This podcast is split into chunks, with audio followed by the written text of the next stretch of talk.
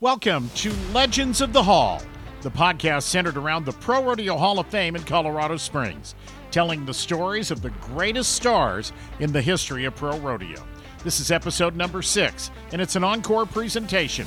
On this Thanksgiving week, one of the true legends of the Western way of life joins us, Red Steagall. Red was the first guest on our Legends of the Hall podcast back at the end of September. He is the legend of pro rodeo for 2023 and will be honored on December the 4th at the Pro Rodeo Hall of Fame's Gold Buckle Gala, the kickoff event of the Wrangler National Finals Rodeo. Red Steagall is the 18th man to be honored as a legend of pro rodeo, following Jake Barnes, Jim Shoulders, Clem McSpadden, Harry Vold, Larry Mahan, Shawn Davis, Dean Oliver, Donnie Gay, Benny Binion, Mel Potter, Neal Gay, Michael Gaughan, Keith Martin, Cotton Rosser, Bob Tallman, Clint Johnson, and Mike Cervi. This is professional rodeo announcer Steve Kenyon. Legends of the Hall is being sponsored by Wrangler, the official Western wear of pro rodeo. Long live Cowboys. In just a moment, you'll meet Red Steagall on Legends of the Hall. Hey y'all, this is Cody Johnson. When I was starting out in music, most every radio station and venue I went to told me no. At that point, you got two options tuck tail and quit, or buckle down and fight. Well, I'm a fighter, not a quitter. And that's why I wear Wrangler jeans and shirts. Their toughness and style are legendary. They're an iconic symbol of the West, and there's no quit in them either. Life's not about the destination, it's about the journey. And if I'm going to enjoy the ride, I'm riding in Wrangler. Wrangler, long live Cowboys. Hi, everybody. This is Steve Kenyon. Thanks for all of your support of our 8 Seconds Media radio shows, the new Steve Kenyon podcast, and our social media sites. Now you can wear 8 Seconds Media wherever you go. Just visit the 8 Seconds Media store. Ball caps in some fun colors, t shirts in all sizes for men and women. And with fall coming, we've got some warm hoodies waiting for you. Just click on the shop link at 8secondsmedia.com. Happy Thanksgiving, everybody. Welcome to episode six of Legends of the Hall, the podcast highlighting the Pro Rodeo Hall of Fame in Colorado Springs. On December the 4th at the South Point Hotel and Casino, the annual Gold Buckle Gala will kick off the Wrangler National Finals Rodeo. Red Steagall is this year's legend of pro rodeo. He joined us on our very first Legends of the Hall podcast. I hope you enjoy this encore presentation with Red Steagall on Legends of the Hall.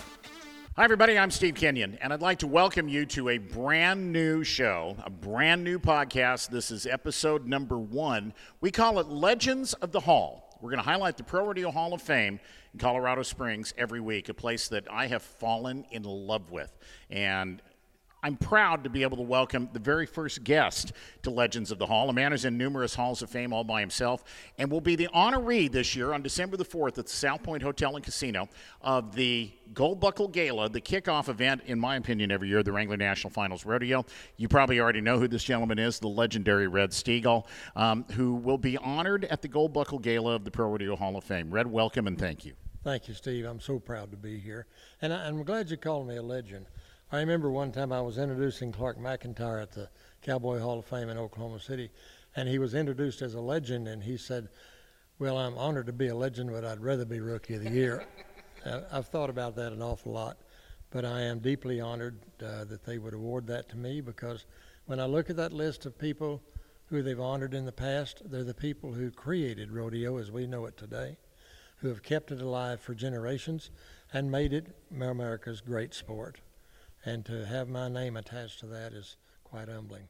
Um, guys like Shawn Davis, Bob Tallman, who's been a guest of yours on your In the Bunkhouse show, I think, um, Harry Vold, Cotton Rosser.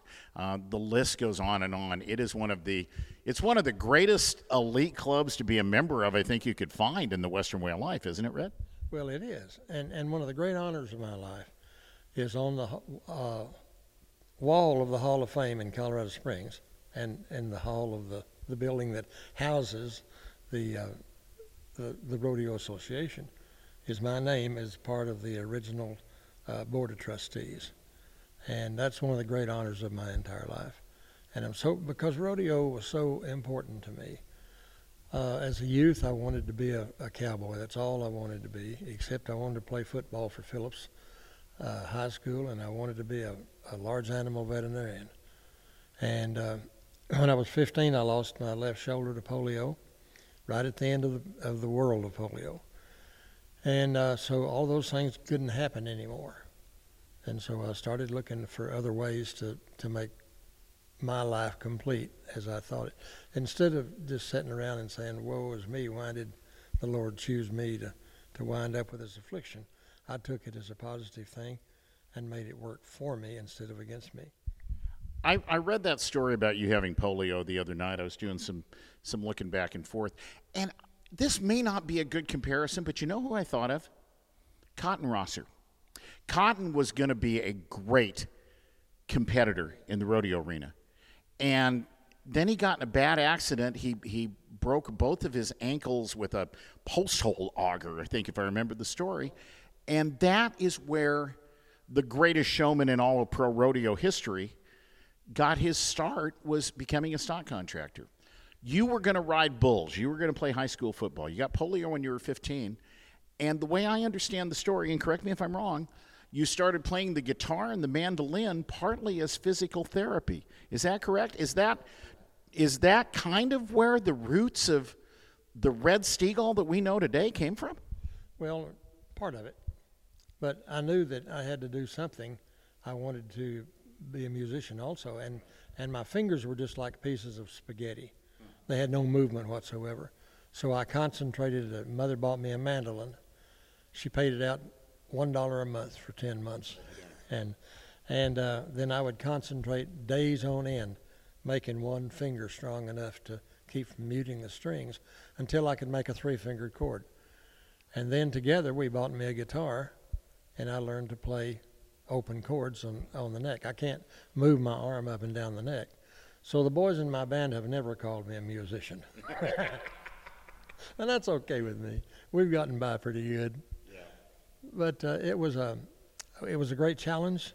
It made me realize that there's still a lot of life left even when things change. Uh, a feller told me one time he was my mother's best friend. He was a janitor at the school where she taught and he would come by our house. And we lived in a little bitty town, about a hundred people. He lived all the way on the other side of town, all three blocks away. And he'd stop by and she'd fix him a cup of coffee on his way home. And uh, there was one time that I had uh, saved up enough money for a new bicycle. I had a paper route. I was making six dollars a month. Big money. Big money. It was, because the most money I'd ever made was picking up Coke bottles for five cents a deposit on them and so that was a that was a big chunk of change for me. And I bought that that uh, bicycle, and I left it out in front of the yard, and Daddy ran over it. And so I was devastated. And this fella came by, and I was crying and carrying on. And he said, "What's the matter with you?" And I said, "Well, look at my bicycle, my brand new bicycle." And Daddy ran over it. He said, "Let me tell you something. Things that have happened to you that are good are to make life pleasant today. Things that happen to you that are not good and are, are really make you upset or to toughen you up for tomorrow because you're going to meet those same kind of challenges later on down the road. I never forgot that. I never got over it. I still don't get over it. I still think about it. And so when I leave a situation that's unpleasant, I only take the positive parts of it with me. I leave the negative parts of it in the dustbin, and they work themselves out. Red, when you got that phone call from Tom Glause saying, "Hey, we want you to be our honoree at the Gold Buckle Gala," um, did you have any idea it was coming? I mean, how did you react when, when you got that call? I had no idea whatsoever. That that would be the farthest thing from my mind that I would be recognized by an industry that I dearly love, and would it was a treasure to be a part of it for about 20 years. And I had no idea that I would ever be recognized by the rodeo uh, industry to receive an award as the Legend of the Year. That's so far outside the realm of possibility for me that no way I, my thought processes would allow me to, to even accept it. But I was I was really overwhelmed when Tom called me. When you were a kid, bef- before polio, when you thought, okay, someday I want to be a singer and a songwriter, were you already writing songs? Were you already writing stories? Where did that come from? When did that start? No, I wasn't writing songs. I was probably making up stories. Yeah. Uh, you know, Don't we all? in those days, they used to call it daydreaming. Stop that daydreaming. Well, that, I think that's what creates creative minds, is the imagination, seeing things that nobody else sees in a way that nobody else sees it. And I'm sure that a lot of times I'd sat down on that riverbank and it was a mile wide, and the bluffs were 300 feet high with a stream of water about that wide. And and I'd sit there, and one day I'd be, I could see the teepees all the way down that river bottom, and I'd I'd be uh, with uh, Quanah fighting the white eyes, and the next day I might dream I was with Goodnight going up the trail to Kansas. So uh, most of what I've done with my life was created in that environment where I was free to come and go as I pleased. Mother trusted me to know the difference between right and wrong, and I learned to live with nature. And that's an experience I'll never forget. Uh, joined by Red Steagall. This is the inaugural edition of the Legends of the Hall podcast.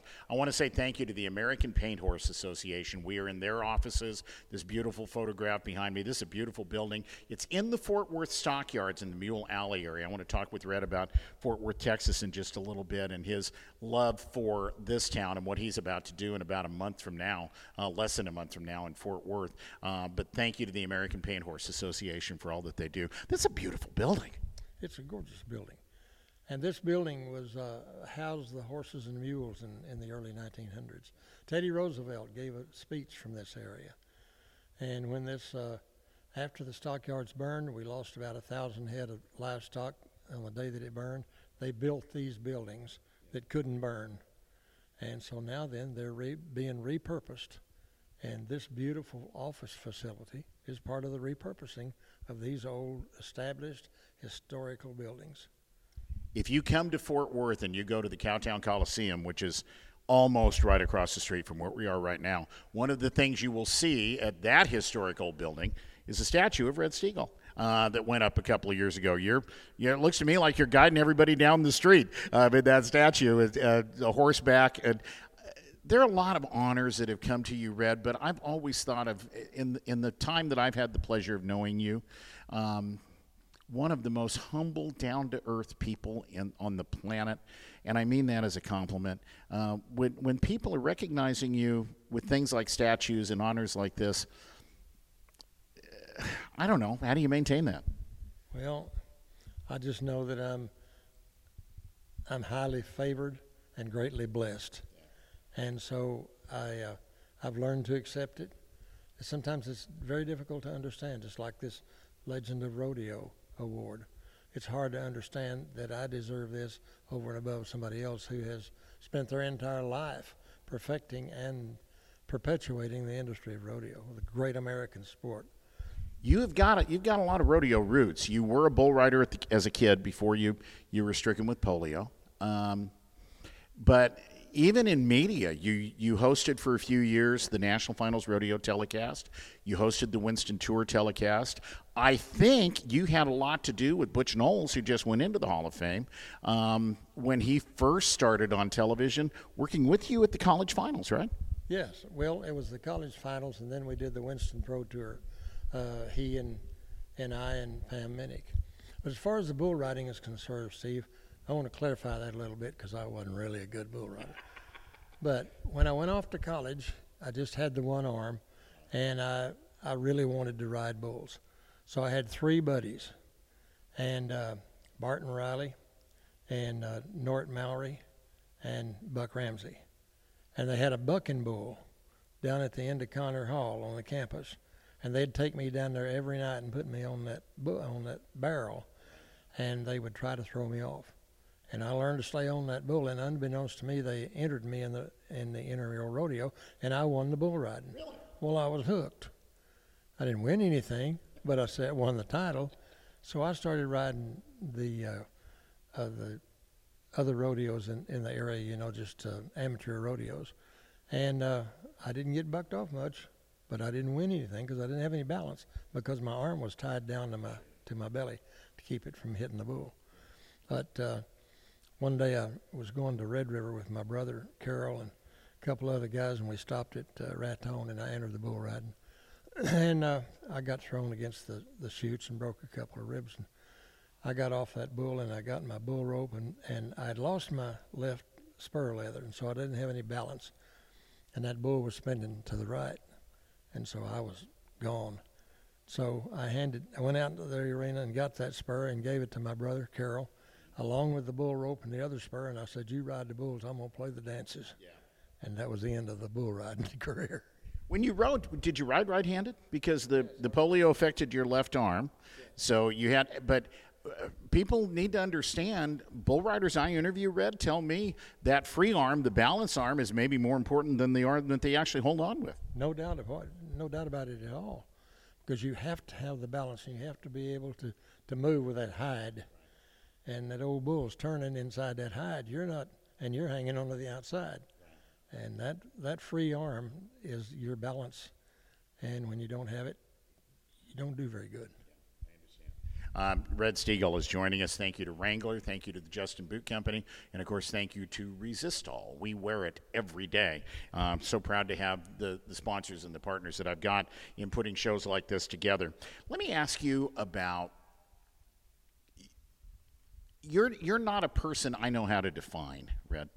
You're a singer, you're a songwriter, you're a cowboy poet, you're a storyteller. Um, you have you have touched so many different avenues of the western western industry. Um, I don't think your life and your career can be pigeonholed, and that's not a bad thing. That's probably a very good thing. But but any, have you ever sat down and said, okay, how do I define what Red Steagall is? There are two things that I've that I've learned to live by. Buck Ramsey was. Uh, he was injured when he was a very young man. He rode his horse inside Connor Hall at West Texas State, got kicked out of school, so he went to work for the for the uh, Alabates Ranch, and he was riding a young horse and got thrown off on the prairie and over a little rise in the prairie, and and was paralyzed for the rest of his life. Spent the rest of his life in a wheelchair, but he was a literary genius, and he loved the cowboy way of life. And he and I, you know, for years and years and years would would write about it and and reveled in the cowboy life. And he wrote one line in the, one of the greatest poems ever written. It's called Anthem. But he said, "We are made of what we do, not the stuff we lay claim to." And so, if if you think about that, is that you constantly do things that you know are right, even if nobody's looking. The other thing that is important to me is Edgar A. Guest wrote one line in one poem that said, "I'd rather see a sermon than hear one any day." So if you think about that and you try to live the kind of life that you want to live, and you do it, you use the talents that the Lord gave you, and you always know what's right and what's wrong. There's no such thing as a wearing a gray hat. You can wear one if you want to, but it doesn't mean that in the middle is right. It's either right or it's wrong, and that's uh, that's just the way I learned to live. It's the way I've always lived, and I've had a career that I like to say that I'm very blessed and greatly highly favored. And the Lord has let me do that, and He's given me the tools to make a living doing what I love to do. So that's all I can tell you. I don't have a mission. I didn't have a, a game plan laid out. I just knew that I wanted to be a country singer, and I got that accomplished. And when that world changed, then I changed with it and found where my heart really was, and that was the world of cowboy music and poetry. Do you remember the first song that you wrote and sang? Well, yes, it was. It was a song called "The Dance," and it was in the teeny bopper days. I mean, uh, the rockabilly days. and uh, my best friends were were uh, Don Lanier and Jimmy Bowen, and they teamed up with a guy named Buddy Knox, and they had a, a group called Buddy Knox and the Rhythm Orchids, and they had seven big chart records in a row, and it was those were the kind of songs we tried to write in those days. The days of Buddy Holly. I knew Buddy Holly, and and uh, so we all tried to write those kind of songs. But then I got a degree in animal science and agronomy, and I was in agricultural chemistry for five years. And when I finally went to Hollywood, because Jimmy and Donnie were out there, by the time I got there, I didn't know anything about the music business. So I got in industrial chemistry, and then Donnie and I wrote a song that I got Ray Charles to record called Here We Go Again and uh, started a, a, songwriting career. But I really didn't write anything that had any substance to it from the time I was in college until uh, I moved to Hollywood in 65 somewhere in there you became a music executive, right? I mean, you were somewhere in between the the the the, the one career and the singing and songwriting career. You actually were working in the music business in an office, correct? Well, I was a part of the team at uh, United Artists, and my friend, uh, again, a fellow from Amarillo, Eddie Reeves, was in New York, and he was working for United Artists, and they needed a guy in the in the office in uh, in Los Angeles. So they asked me if I wanted the job, and of course I did. And I was pitching songs, but what I was really pitching was the soundtracks for movies. And my office was on the Sam Goldwyn movie lots. So I got to wander around with Burt Lancaster was my neighbor, and he'd take me by the hand and lead me around in all those sets and explain to me what everybody was doing and why they were doing that and who, what union they belonged to. And so if later on when I did some movie business, I had a good idea because of what I learned from Burt. So that was a good part of my education too. But uh, then after my songwriting career took off pretty good, then Jimmy Bowen and I started our own publishing company, and and I got into the music industry as an executive. And then I started recording in uh, '68, and had 26 records in a, in a row in the national charts. Traveled all over the world. When you say all over the world, not just across the country, but internationally, you you've been to you've been to a lot of different countries. We started the first international tour we did was to uh, Spain and Germany, and that was really really something else. And then I went to uh, as a part of the State Department. I went to uh, uh eight countries in the Middle East for six weeks, and places that we can't ever go back to. And I'm glad I went. So I, because I saw a way of life and saw people that I'd never see again. How was the cowboy way of life received on trips like that? I'm just curious. Did they crave it? Did they understand it? Did they all think you were John Wayne? Did they? How, how was the cowboy way of life received when you got to places like countries in the Middle East?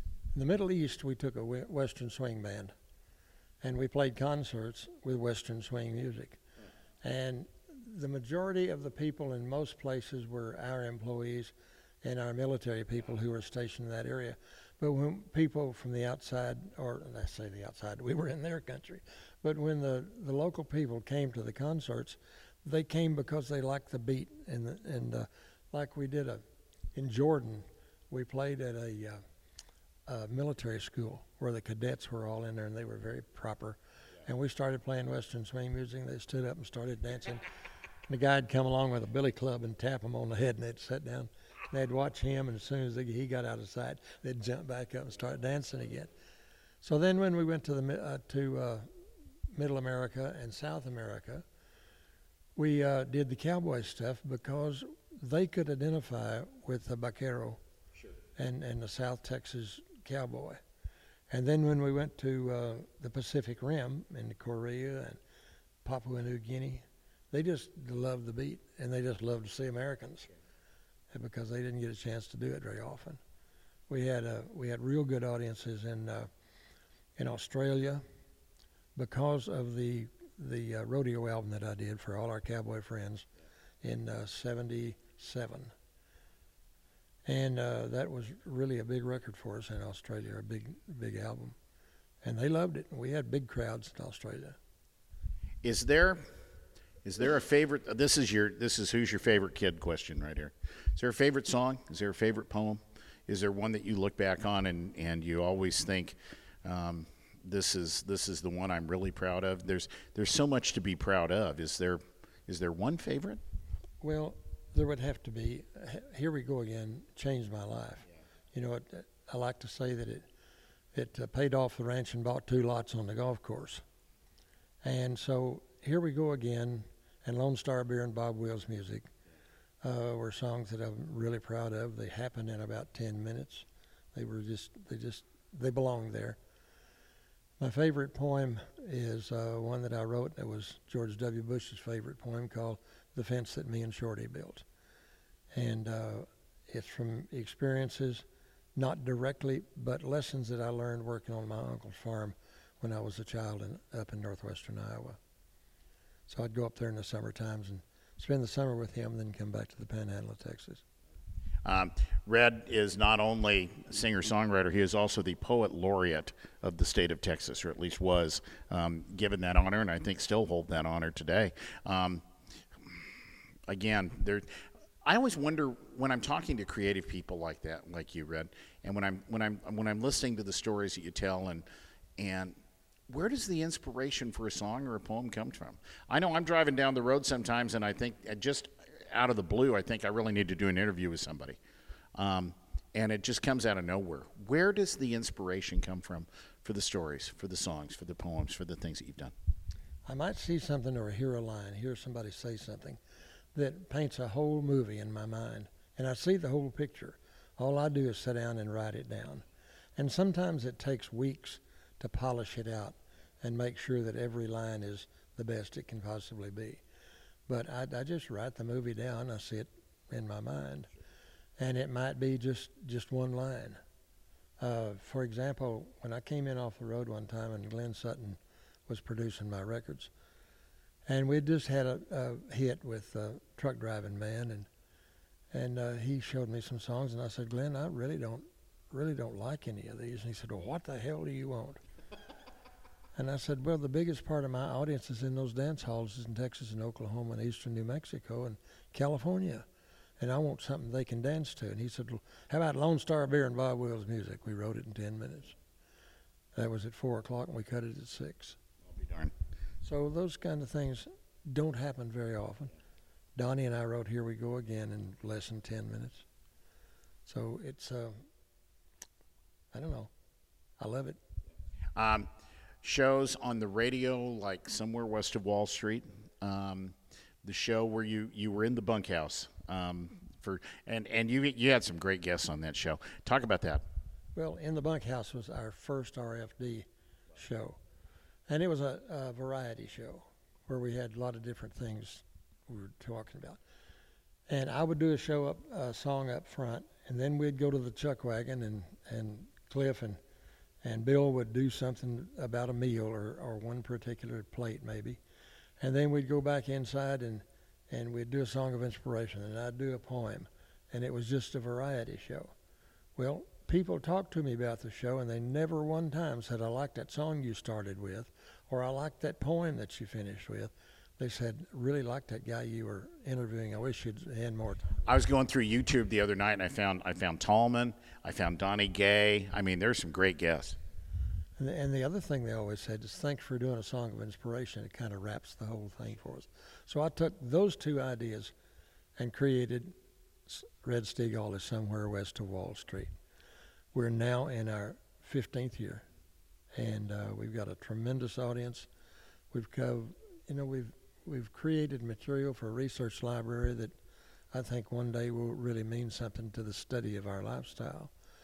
And the radio show, I've been on the air with Cowboy Corner for six, uh, 30 years.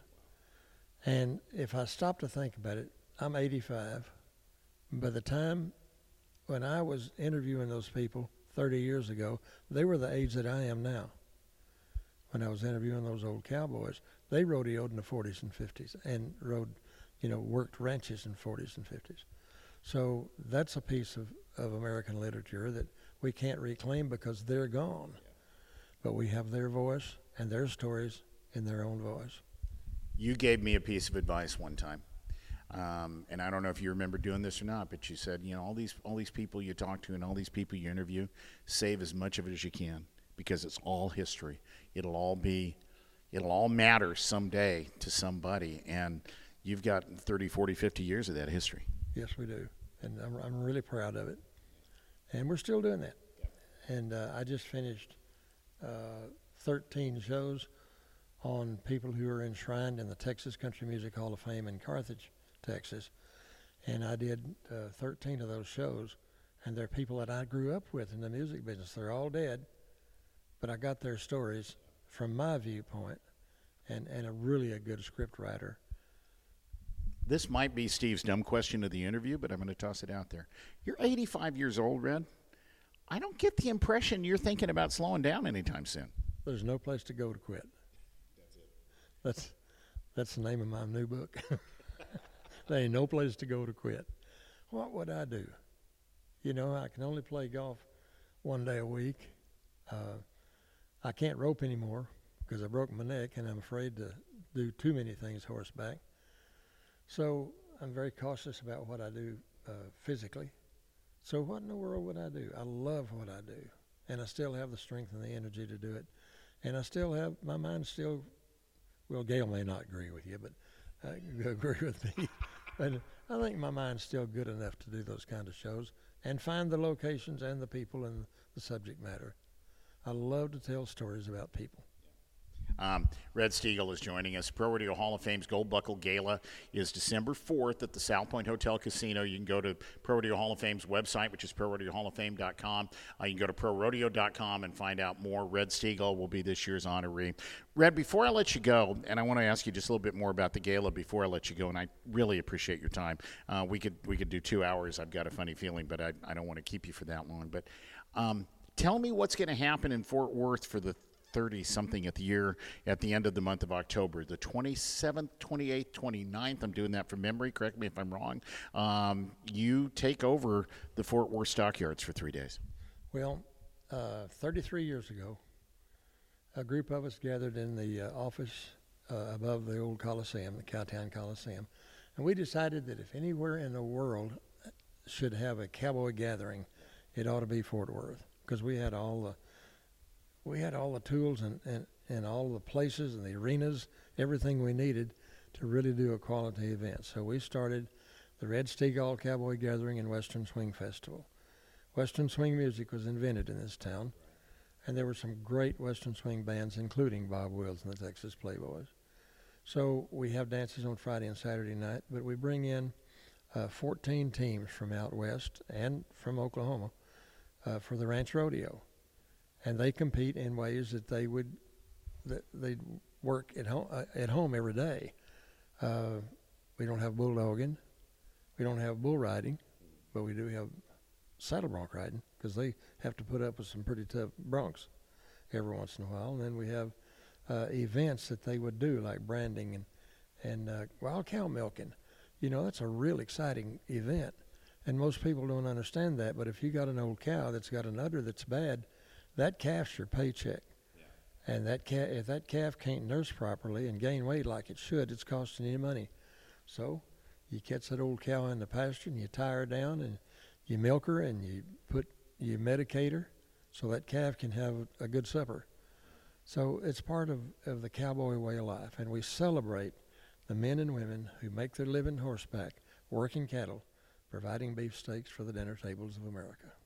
Um, it's a great. I had a chance to go to the Ranch Rodeo for the first time last year, and uh, it is it is a great show. It's a lot of fun. If you've never been to a ranch rodeo, ranch rodeos are completely different from what we do in Las Vegas in December and what we do in the across town here in Fort Worth in January. But they are the there are two things that always stick out to me about ranch rodeos. Number one this is cowboy work. This is real cowboy work. And number two, you see some of the best horse flesh you will ever watch if you pay attention at a ranch rodeo. Am I right in saying that? Oh, that's exactly right.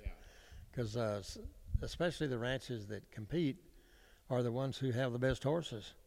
And if they're not highly qualified, they're not going to win anything. So why spend their money and go there if they're not ready? And boy, these horses will knock your eyes out. And so I, it it is something to look at the horses. Um, your role in rodeo, what's it been to tell the stories, to sing the songs whenever you can, to introduce a lot of people through your radio and your TV shows to um, so many different rodeo athletes. What have I missed about your your role in your life in the rodeo business in particular? Well, I love the rodeo business, and I love the people who are involved in it. And so when I was when I decided that I wanted to do the the album for all our cowboy friends, uh, I, for example, tight Levi's and yellow ribbons. I, I was standing in the parking lot of the old Ramada Hotel in Abilene, and the rodeo was over, and Ernie Taylor was loaded up, and he was headed home. I said, "Where are you going, Ernie?" He said, "I don't know." Said when I got home last week, uh, everything in the house was cleaned out except uh, a trophy saddle and a bunch of ropes. he said, I, I don't think she's coming back. And I just immediately had a great idea tight Levi's and yellow ribbons. That's all she left me. Yeah. And so I wrote that song. And then uh, I had written Freckles' song about Freckles and his ride on Tornado. And uh, I played it the first time for Clem McSpadden at the Brown Palace at, at uh, in uh, Denver at the convention, PRCA convention. And he started crying, and he said, Jim's got to hear that. So he found Jim, and Jim listened to it, and he started crying. He said, Freck's got to hear that. So they left and went to find Freckles, and they brought him back, played it for him, and he started crying. I thought, well, God, I've done something really good. And there was one line that I had to change, and I played it for Clem first because all I had seen was an eight-hour, I mean, an eight-second loop of a black and white film, and so I thought that was a white Brahmer bull. So I, he lowered himself on dark, on on his, uh, how to say that, something with white hide, and he said, no, it was dark red hide. He was a he was a Braford. So that's the only line I had to change in the whole song, and uh, it meant a world to me. It meant a lot to Freckles, and, and that made me really feel good that that Freck liked it, and it meant something to him, and meant something to Jim, and uh, it made a whole career. I I went to. Uh, Denver that year, hoping to book one rodeo just so I could get my feet wet. And I left there with 19 rodeos in my pocket. And because of that song. You, you, you actually you answered my next question, which was going to be about that song, actually. Uh, and, but I, to, to have people literally guys like Clem McSpadden break down in tears. You discovered Reba, you and Clem McSpadden together, I think maybe discovered Reba McEntire. Is that true?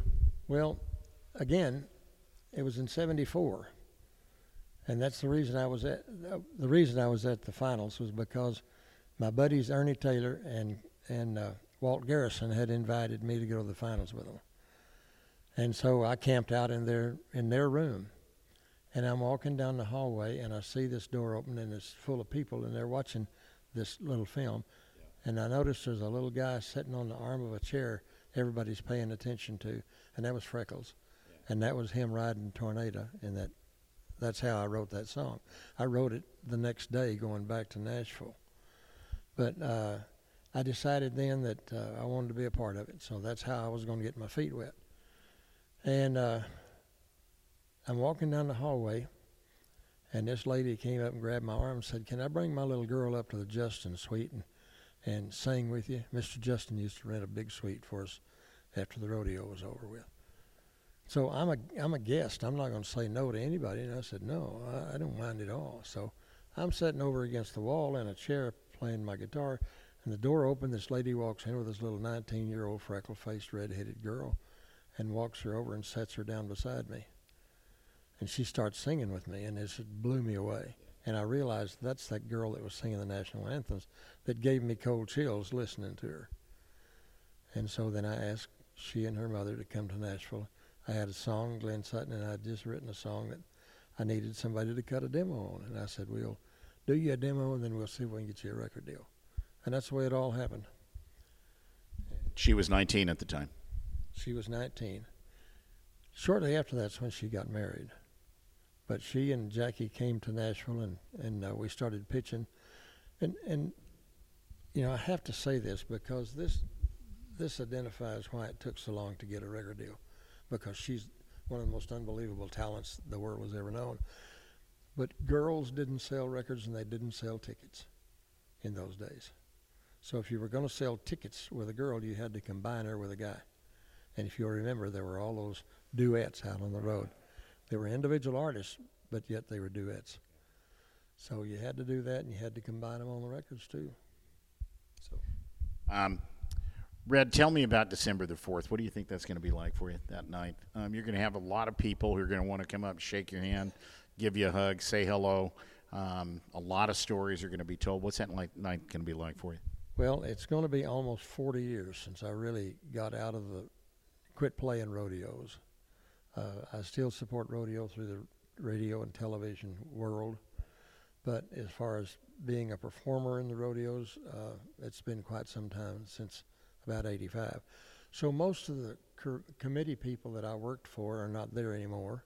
So I don't know how many of those people I'll know, but if if I can see some of them uh, that I really you know treasure their friendship and haven't seen in 40 years, it'll be a great treat for me. And Gail's going to go with me, and uh, and she'll know a bunch of them, and it's going to be a, a great evening for us. Red Steagall will be the honoree at the Pro Rodeo Hall of Fame's Gold Buckle Gala. That is December the 4th in Las Vegas at the South Point Hotel and Casino. Tickets are available. Um, and um, you get to join, as we talked about when we started, some absolutely elite company. I cannot tell you how much I appreciate the last hour that you have spent helping me to put this together, and I cannot tell you how much I appreciate um, the opportunity that you have provided for so many of us in the Western way of life to help to further our story, to help to to tell the rest of the world about this great lifestyle that we live. Um, we've got something special here, Red, and, and it's up to all of us, I think, to continue to tell those stories. And and you've been at the front line of that for a lot of years. Can I tell you one more thing? Sure. Uh, at the University of uh, Texas Tech in Lubbock, at the Ranching Heritage Center, we are building the Red Steagall Institute for Traditional Western Art. And it will have five disciplines wall hanging art, sculptures, uh, metalworking, bits and spurs, leatherworking, saddles and boots, and the written word, poetry and music. And our idea, it's not a Hall of Fame and it's not a museum, it's a learning institute so that we can keep our the spirit of our lifestyle alive for future generations and teach those young artisans, give them a platform so they can elevate themselves and take another step up the ladder to success. You know, the biggest single challenge that we face at so many of our events is reaching the next generation. Um, we've got in, in rodeo, we have this traditional sport and we're, we're constantly trying to figure out okay if we add a little rock and roll music and if we put up the big scoreboard and if we, we do some things on tiktok and on twitter and on instagram and all those so that we can continue to reach the younger generations and continue to attract them to our lifestyle. You're giving the younger generation a firsthand opportunity. What's what's where is this project at? When will it be done well we just started we just started the raising the money and we hope to break ground uh, before the next summer and we just finished uh, at the Ranching uh, National Ranching Heritage Center, the Ranch Life Center with John Erickson's uh, dog, Hank the cow dog, and it's for children. And it's the most unbelievable presentation of ranch life through the, the eyes of this dog that you can possibly imagine. And I just can't wait till it opens and, and watch the young people absolutely go bananas going through that facility. So we're teaching the young people, I mean the little people, uh, to appreciate the ranch way of life and the cowboy way of life. Then if we can keep it alive through the arts, then we've accomplished what we came to do. Is we keep it alive and healthy for future generations. The, the Red Steagall Center you told me about, that's at Texas. It's at Texas Tech in Tech in Lubbock. And the, the, the Children's Center you just talked about is at? At the Ranching Heritage Center in, on Texas Tech campus. Red, thank you for everything. Um, I, I want to hear an update on that. I want to hear more about that as time goes by, and and uh, when it's finished, um, it's it's going to be an awesome, awesome facility. I'm sure. Red Steagall, thank you. Thank you. Proud to be here. Red Steagall will be honored at the Pro Rodeo Hall of Fame's Gold Buckle Gala. He is this year's Legend of Pro Rodeo. That program takes place on December the 4th to kick off the Wrangler National Finals Rodeo at the South Point Hotel and Casino. There's more at ProRodeo.com and ProRodeoHallOfFame.com. Today's program sponsored by Wrangler. Long live Cowboys. I'm Steve Kenyon.